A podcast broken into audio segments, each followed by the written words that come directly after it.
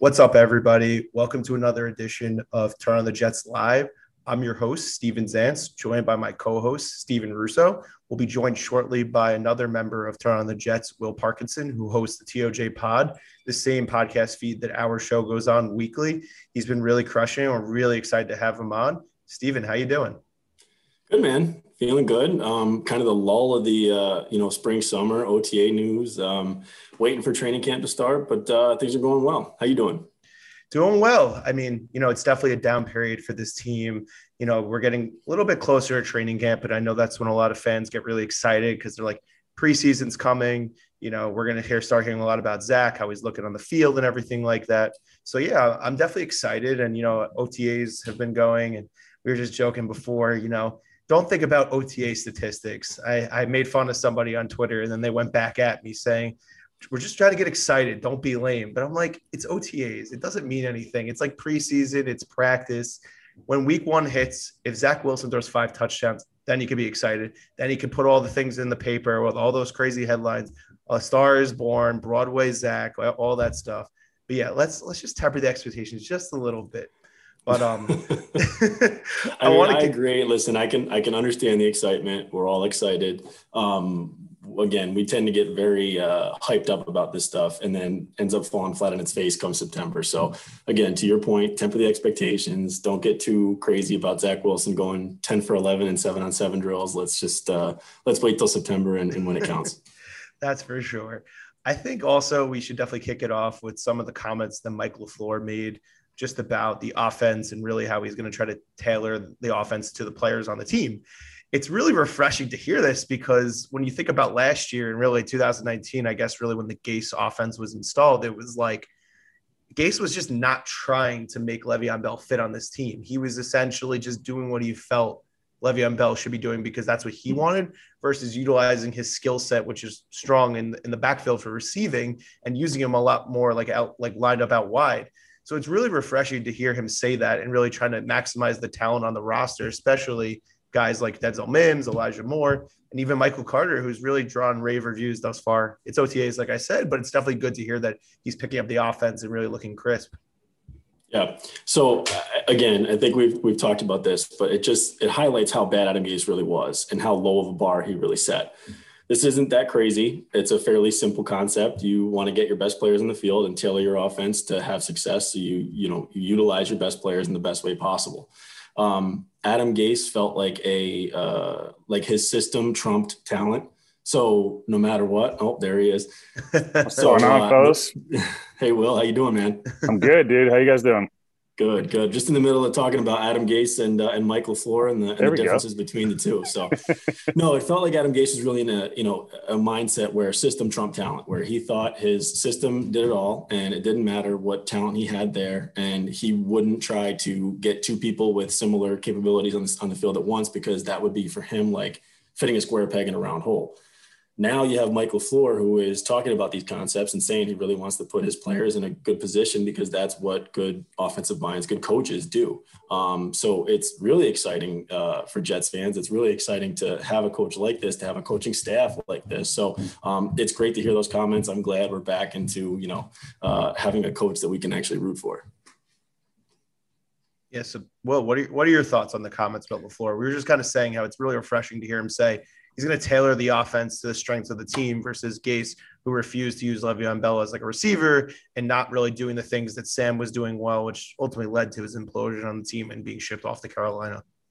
Uh, I mean, when you put it that way, no. Um, in terms of in terms of Gase and those comments, like you know his comments throughout the two years, and you know the article. There's an article that came out three days ago that Peyton Manning was crapping on Gase during meetings and kind of correcting. It took Peyton Manning's offense, and Peyton Manning was a very different quarterback than Sam Darnold was, a very different quarterback than Ryan Tannehill was, as we saw in Miami, um, versus the way he performs in Tennessee. So it was exciting to hear those. Um, I, I don't – obviously, I said this on the pod the other day. I'm really excited. I'd like to see it happen in person because you can say all these great things, and then if you revert back to – you know, even Gase during weeks to be, oh, we're going to get Sam on the move, or we're going to run play action, and we're going to do all this stuff, and then we'd never do it.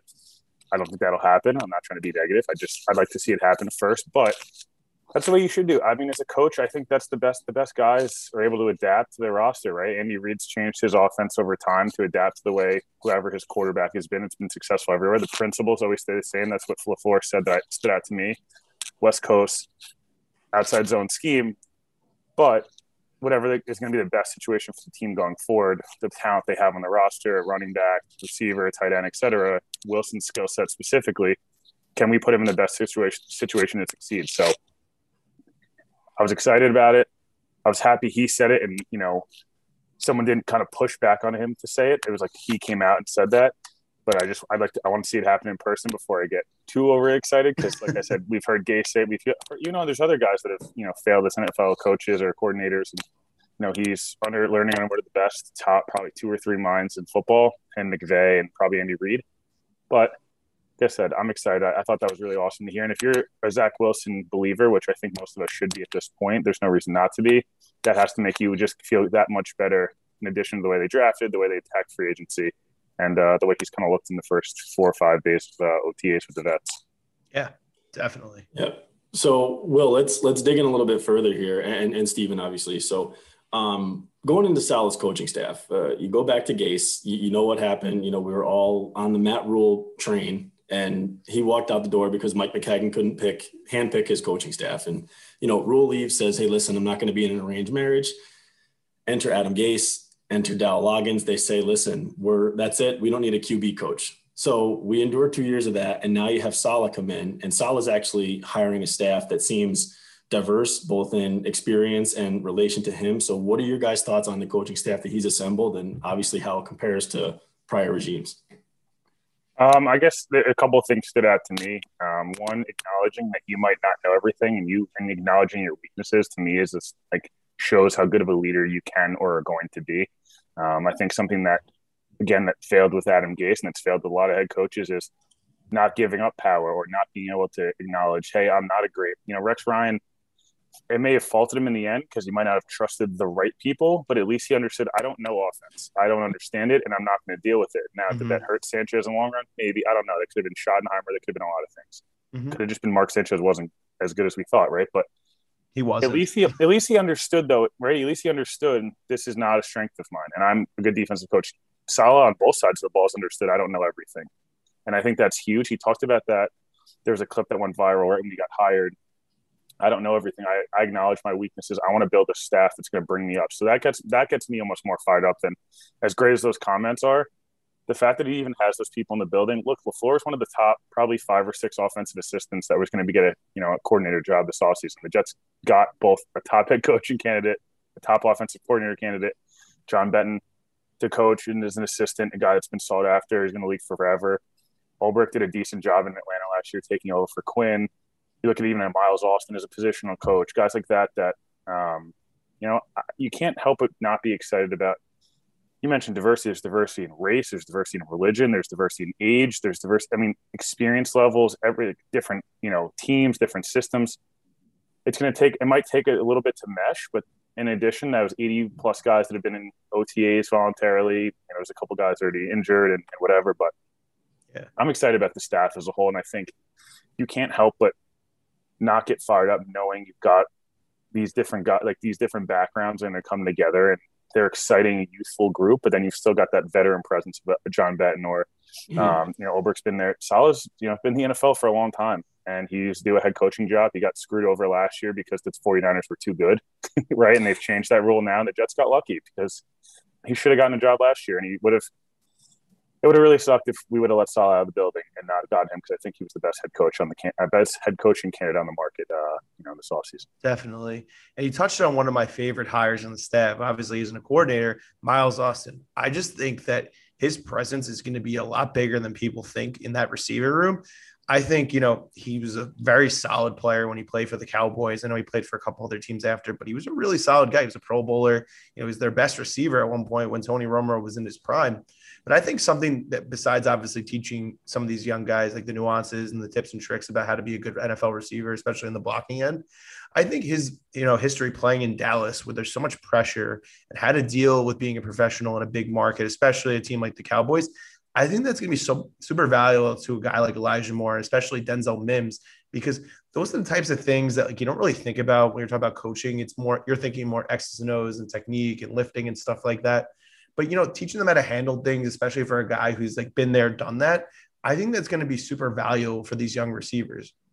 And another guy I love, and I feel like we all love because he's like a legend to us, is Leon Washington. I know he's just like an assistant on the special team staff, but like, how could you not be excited about a guy who was one of the most electric players we really saw on the team the last twenty years? I feel like he's really going to give guys like Berrios or whoever is going to really be returning kicks just some great tips, especially that one thing I remember he did in a game where he was back to return a kick and he was smart enough to know the ball was going out of bounds and he caught it, but he left one foot out. Those are little things that a guy like Leon Washington with his experience could teach these guys of how to make smarter plays and really put the team in the best position to win. You all, by the way, just before you go, you mentioned, you know, Elijah Moore. We have to mention Denzel Mims as well. Denzel Mims played, we played eight games last year, seven if games. That, if yeah. that, it was spot, it was, you know, spot, stop, stop, start. I've talked about this, the torn hamstrings on both sides is brutal, but you know, he he's just as important for Miles Austin too as Elijah Moore. I mean, honestly, Elijah mm-hmm. Moore played more football the last two years than Denzel Mims has. And yeah. slots usually generally an easier transition than an outside receiver from just the speed of the game and things like that. So I'm excited to see what he's going to be able to help with from Denzel Mims' perspective, whether it's, hey, I went through pulled hamstrings. Miles Austin always felt like he was always getting injured. Yep. And maybe he's been able to take something away. Hey, diet-wise, eat less red meat or, you know, this while you have – no, ser- I mean, seriously, it's like there's yeah. certain things diet-wise you can change and things like that. And maybe he's in Denzel Mims' ear, hey, you know, your hamstrings are struggling with that. Maybe we got to we bump up your – you know, bump up your calorie intake, whatever it is. I think that's just as important because if Mims develops the way we all want him to, that's a game changer for this offense because yep. his ceiling is is here. And, you know, as an outside guy, the Jets just haven't had that since, what, Marshall for one year and then Keyshawn, like, and Lavernius Scholes. I don't know. It's crazy. I like what Meigs has been saying about him, just like the D J Chark jump in year two. I think that with a better quarterback, better coaching, he can really make that jump. Steven, what are your thoughts on this? So I think you guys both hit the nail on the head. Uh, there's a couple of things that I'd like to highlight. First of all, on the Leon Washington point, I mean, he had four years where he learned under Mike Westhoff, who was arguably the best special teams coach, definitely in the league at the time he was there and, and potentially yes. ever. Um, so having that there, even as just an assistant, is, is huge. Um, I think Saleh saying that he's not going to be, he's not going to call defensive plays and recognizing that because he's got uh, duties as a head coach and, and seeing that there are things that are going to come up that he's probably not familiar with and him taking a step back and trusting in his staff is a huge thing. Um, the Jets kind of having this history of going those pendulum, pendulum swings with head coach hires, especially in terms of personality. You think Mangini to Rex, Rex to Bowles, Bowles to Gase, and now Gase to Saleh. Um, but this feels just like it's it's definitely a pendulum swing, but it's also kind of middle of the road where he's a good balance of of everything, of um, of fire and smarts, which mm-hmm. I like. And and there's a you know there, there's got to be some discipline in there too. So I just overall I like his mindset. Um, the other thing that's kind of you know went under the radar, but the Jets uh, Saleh just hired an in-game uh, manager coordinator, uh, Matt Burke. Old, he was D C for uh, for Adam Gase, but. That's a huge thing too. And if you remember, if you go back to some of those regimes I just I just mentioned, I mean, Rex Ryan got more twelve men in the field penalties called against his teams than I ever care to see in a lifetime. uh, Todd Bowles would punt down two scores in the fourth quarter with five minutes to go. His Adam ability Gase, to call timeouts was particularly embarrassing. Countless oh times would take three timeouts into the half and then waste two in the first five minutes of the third quarter. And then you had Adam Gase, who our own Joe Caparoso coined, you know, forfeit football for. I mean, it, the game manager aspect, and that's something you're not going to know until they get in and get some games yeah. under their belt and get a feel for it, until the real games come and they matter. But that is a huge thing. So, again, recognizing that that's something that he probably doesn't have experience with yet and, and hiring someone to do this job. And we could also kind of make jokes at getting a get-back coach because I, I love that. But um, But getting an in-game manager, I mean, that's that's something that I think is is huge, and at least uh, it's it's needed, um, especially for a first-time coach. And I'm hoping that whoever this guy is, I don't know, know the name off the top of my head, he at least has an assistant or part of his job to be the clock management. I feel like if you just watch Andy Reid in any big game, you know how important it is to have someone who's really looking at the clock and keeping tabs on what the scenarios are and what you should be doing in this situation, because that is something that really hurts rookie head coaches, clock management, because if you're not managing the clock, you're going to lose football games. That's just as simple as that. And that's what's made a lot of guys kind of flame out as head coaches. even like you look at Saleh, that he just did it. He does a podcast with uh, with McVay and Schrager, mm. some of the Shanahan guys. They're all they're all buddies, and LaFleur, or like you know LaFleur out in, in uh, Green Bay. But he he mentioned like his first experience, like really understanding the importance of timeouts and how important when and when it's not important. He talked about, hey, you know, Kyle was gave me kind of the reins on a drive, yeah, and it was a third and five, and he I think he went nickel, and they just blasted them with power, and they got the first down. And he had called the timeout to get nickel on the field because he he mm-hmm. you know calling plays, whatever. As a head coach, he was thinking from a defensive mind. He's not thinking from a head coach and time management perspective. He talked about how now he can pay attention, all that type of stuff, and he can trust. He trusts his staff, right? Those are his, his guys. Yeah. He was able to choose it. Which again, you mentioned the open. That's why Matt Rhule is not here, and is because he wasn't allowed to hire his own staff, which is wild to me that you wouldn't have your head coach who you're going to give a long-term contract to and pay millions mm-hmm. of dollars to hire their own people. But let's not know, Saleh, right. But I'm saying if Saleh understands that, and he's even now talking, he's open about it. He's being vulnerable. Again, it's another thing. If I'm vulnerable about something I needed to work on, he's like, mm-hmm. Kyle lit into me. I've never seen him get like that. And I was like, to me, I'm like, he learned, he knew something that he messed up on. He's openly willing to, that's in front of his peers, right? That's McVay, who's one of the top three or four coaches in the league. Even yep. if they're close, it doesn't matter.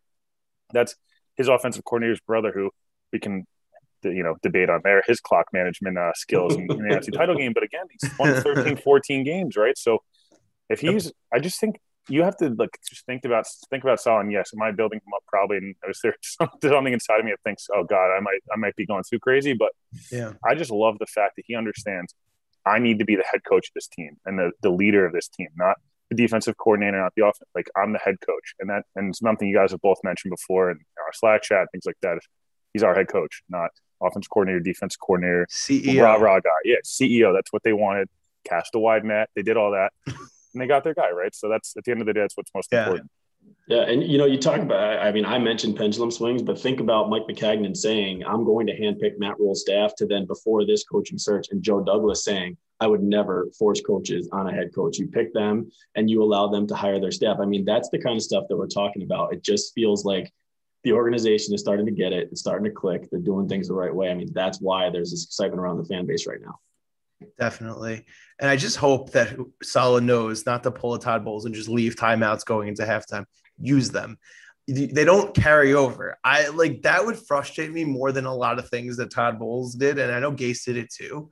I just like Belichick was uh, is a genius with that. He mm. always finds ways to use his timeouts before the half. And that's why they always would get those two minute drives at the end of the half and always be up if they were losing. Like, you just need to do that. And it's so frustrating as a fan because you're like, what is he thinking? Like, why are you not doing that? Sorry. Happens in every sport. Literally, watch the N B A too. You watch the best head coaches and everyone's like, oh, it's substitutions. Yeah, it is. But it's when you use timeouts. It's how you break up momentum. Yep. It's how you read the game. It's your feel for the game. You've watched enough Knicks and Derek Fishers and the Mike Woodsons of the world. And I had to watch Avery Johnson, all these guys that didn't have a feel for the for the game, yeah. and they'd leave five timeouts going to halftime. You're like, so silly. For what? Um, now you're down twelve. So I know it's a different sport, but it's the same concept, that feel, mm-hmm. that that understanding of, hey, this I have it. This is my advantage. This isn't like a, oh my God, if we use these, we're going to lose. No, you probably should use them at some point, not with twelve minutes to go in the third quarter on the third and five because you can't get lined up properly. Oh, the worst. But uh, let's transition to, you know, positional groups, you know, strengths and weaknesses of the team. I think the obvious strength of the team is definitely going to be defensive line. I feel like this is the deepest line they've had really since the peak days of Mo Wilk, Sheldon Richardson, Damon Harrison, and then Leo. I mean, that was awesome when we had that team. Ultimately, it didn't really work out, you know, because all those guys are gone now. But, you know, we did see some success in the early years of Todd Bowles. But, um, you know, Steven, what do you think, besides defensive line, would be the deepest position group that you think we have on the roster right now? It's it may surprise some people, but I honestly think it's the wide receiver core. Um, I mean, it's a change of pace and a welcome change of pace at that over years past. But I mean, really, uh, you know, Corey Davis, and and the big question is going to be if they can stay healthy. But I, and that's that's obviously been a big question over the course of the last few years, which is another thing we can kind of tie back to Saleh and what kind of you know training staff he brings on, because that was a huge problem under Gase. But you know, Corey Davis, Denzel Mims, if, if healthy, are two big wide receivers on the outside. Jamison Crowder, Elijah Moore are, you know, good in the slot. And, you know, we'll, we're expecting Elijah Moore to be good in the slot, but they're yes. playmakers. You got depth with Braxton Berrios. I mean, it's honestly, it's it's a good core, and I feel fairly confident, definitely more confident than I have in years past. Mm-hmm. Um, and it's it also says a little bit about the rest of the team and the positional groups. But um, I think definitely if you were look and if you were looking outside of D line, I think the, the wide receiver core is the is the next best that you'd have on the squad. For sure. Will, what do you think about that? Do you agree? Is there another group that you like a little bit more? Yeah, so I like the wide receiver group. Um, it's growing on me more and more. Mm-hmm. I think they're deeper than they are great. I know if that's yeah, no, that that's, makes sense. That's I think fair. Like they're one of the probably six or seven deepest groups in the league. And yeah. I know this is a whole conversation that floated around Jets Twitter, and some of the responses are quite frankly ridiculous. But we're not the Jets receivers are not better than the Bucs. Let's relax. No, and, it's I, I think let's relax. Are, there's a lot of this like um, people misconstruing this. They have solid players. There's they no have, they're, great they're receiver six, on this roster. They're six to seven deep of N F L caliber, yes. caliber wide receivers that can get open, at least somewhat get open. Exactly. Now, like I said, mentioned before, if Mims or Corey Davis take a next step, or Elijah Moore is awesome, or mm-hmm. um, you know, and then you can add it into the, the Coles and, and, and, and Berrios. Yeah, Berrios is the world. Then now we're talking about a really, really deep group with really top end, top end young talent. I think the safety group as well, in my yes. opinion, this might be a weird take, but the safety group, they can go, they're going to end up doing a lot of three safety stuff this year. Yeah, it's they're cool. Gonna play, like they're going to play Joyner, Davis, and May all at the same time. Davis is going to take a huge step in year two. That's I'm not, not just being biased because I really like the guy.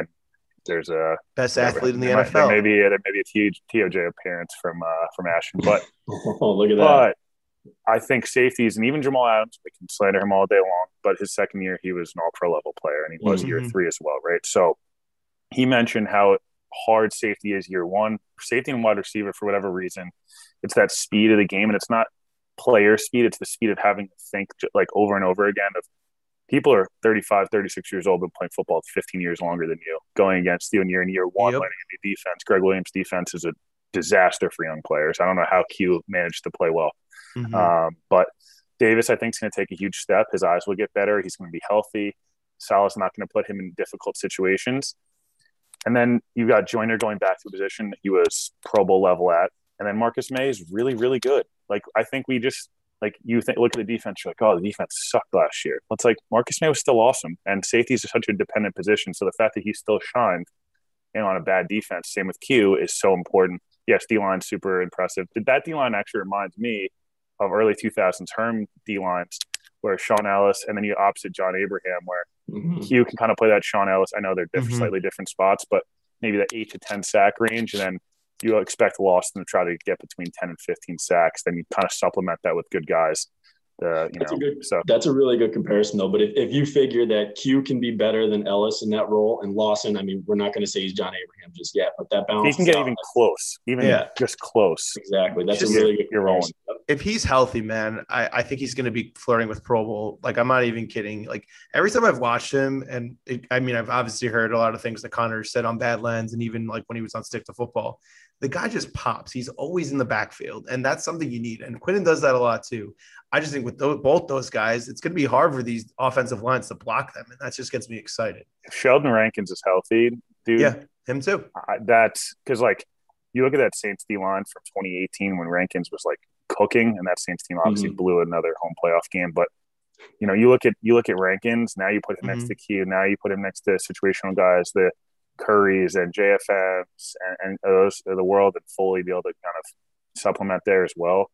Now you kind of get crazy a little bit. You can have guys coming from anywhere. Salah, Salah doesn't want to. I'm sure you probably guys will get to this, but the reason they haven't invested in corners, yes, they want youth, especially right now, to get all the reps. But also, he, he was never going to go big in the corner right now when if you put all these guys up front and then get pressure right away, now you can let these young corners – all these guys are talented. You're in the N F L, right? You, you'd be able to make plays. These guys wouldn't be on a roster otherwise. But if they can just sit in cover three and cover four and kind of relax and just use their eyes and their natural football instinct yeah, with yeah. good safeties, an elite little level middle linebacker and pressure, now you can be a top thirteen, top fourteen defense and at least stop people enough to have your quarterback develop the way you want them to, and then maybe win eight games, nine games. That's how you kind of get to that next level, in my opinion. From your lips to God's ears, as they say. Um, I think, you know, just transition to the other end of the shoe. I think that, you know, corners definitely, to me, the biggest question mark and probably the most efficient part of the roster. You know, obviously there's some guys with talent. We know Bless can definitely tackle really well, but his his coverage has definitely been pretty questionable at best. You know, Guidry, I don't know how I feel about him taking on the Brian Poole's uh, slot spot. I end up, I think, and I know Joe's talked about this a lot, I think they'll end up bringing back Poole because it's just too young of a corner group and they need a veteran in there. Um, you know, I don't know what Lamar Jackson's future is going to be on in, in the backfield. And, you know, we obviously have the other Michael Carter and, you know, we drafted a few, we took a few swings in late in the draft, but, you know, I would love for them to bring in a guy like Richard Sherman. I just think that they just need someone who's been there, done that. Similar to what we were talking about with Miles Austin being the receivers coach, because the biggest problem, I think, with rookie corners is they just don't know, you know, how these receivers are going to operate and, you know, the routes they're going to run and what they're really trying to do. And, you know, N F L offenses are much more sophisticated than what they're seeing at the college level. So I just think a guy like Richard Sherman can really uh, stabilize the corner room and also really teach some of these guys how to be a pro because there's so many good young corners. What do you guys both think about that? I think it's, you got to bring in a veteran, and I'm a big fan mm-hmm. of Sherman, um, just from a leadership standpoint, from a knowing the the scheme, knowing Saleh and yep. what he would bring to the table in a, in a young locker room. I think that makes a lot of sense. I hope it would make sense for him. I think the writing's on the wall there. He's going to see if there's a, you know, any um, want there from a contender, and obviously he'll go there if he can. But if, you know, if the market dries up and still, and, and the Jets are an option, I'd love to see it. I think we've probably learned, you've seen it with Bless Austin in years past. Do I like uh, Bryce Hall as, as an option? Yeah. Do I like his upside? Yeah. But he showed flashes in a terrible year in the last, what, five or six games of the season. So relying on him and, and then Bless Austin to be your number one and number two corners. We've, we've seen this movie before, and you, you can't have it happen. So anyone that would come in and just be a solid number one corner that you can rely on is, is a, you know, definite necessity for this team. Yeah, no, I, I agree with you. I think corners, corners just weird right now because I just don't think this is what the corner room's going to look like come come opening day. Totally, you're right. Um, I like the youth. I think Pinnock maybe could be a guy that can contribute a little bit. Maybe he's a guy that flashes his top end speeds, eh, um, but he's looked good in, in big games. He looked good against Louisville. Um, I think Michael Carter the second could be an option. I think we're already. He's already getting that Jets hype fit from Jets Twitter. That's probably not. I think he picked off Zach Wilson today. Yeah, right? he, it's like it's now. It's like let's. He's a, he could be really good, and if he if he if he hits and Saleh's as good as you know we want him to be, I think outside linebacker group's not great. Um, I think that's a group that comes to mind. I don't yeah. think the guard. I don't think the guard group as a whole is bad. I think that there's wow. just there's one think, guy who helps it. Yeah, I don't think there's. I don't. That's what I'm saying. I don't think it's as a group.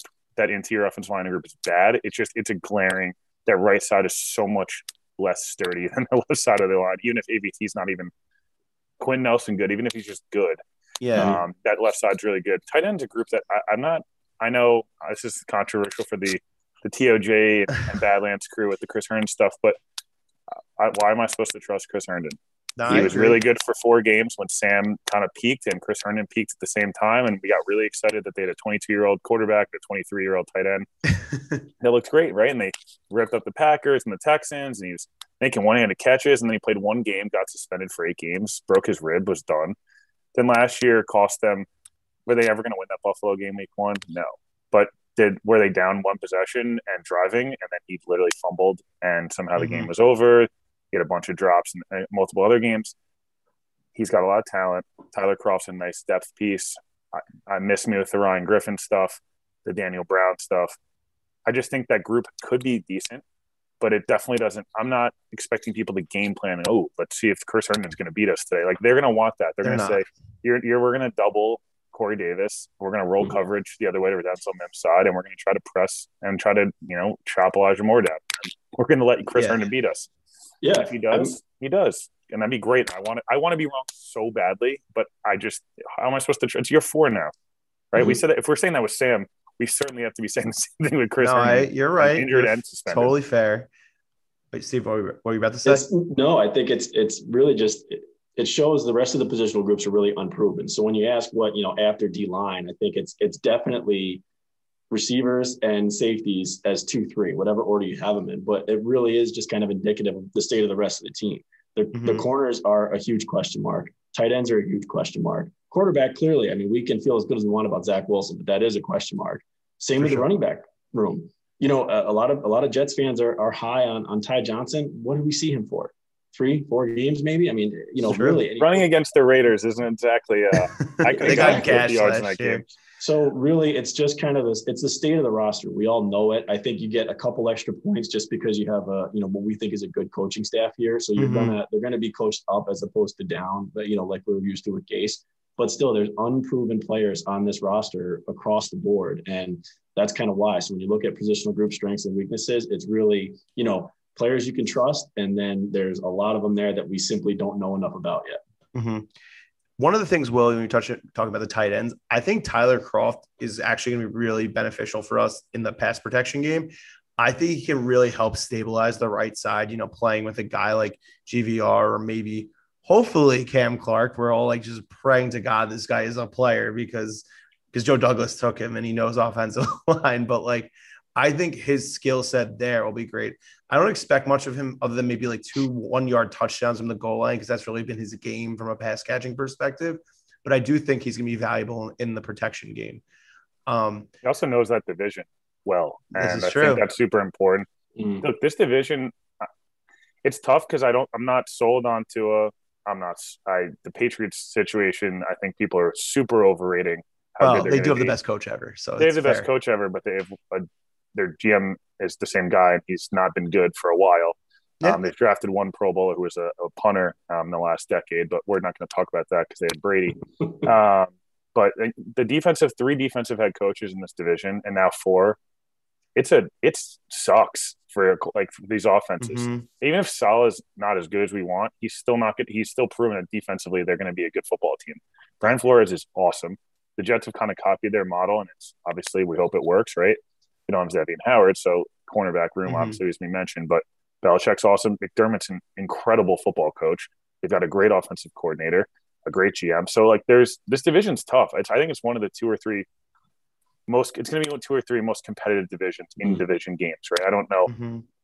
I don't know how good they are compared to the N F C West and the A F C North of the world, things like that. But yeah, I'm excited about that. The only other group I, I know I mentioned a little bit, outside linebacker is weird because I don't know what to expect of Gerard Davis. Matt Patricia yeah. is the Adam Gase of defense, right? Everyone seems – no, I mean, look at it. He literally got a head coaching job and giving up the record amount of yards in the Super Bowl.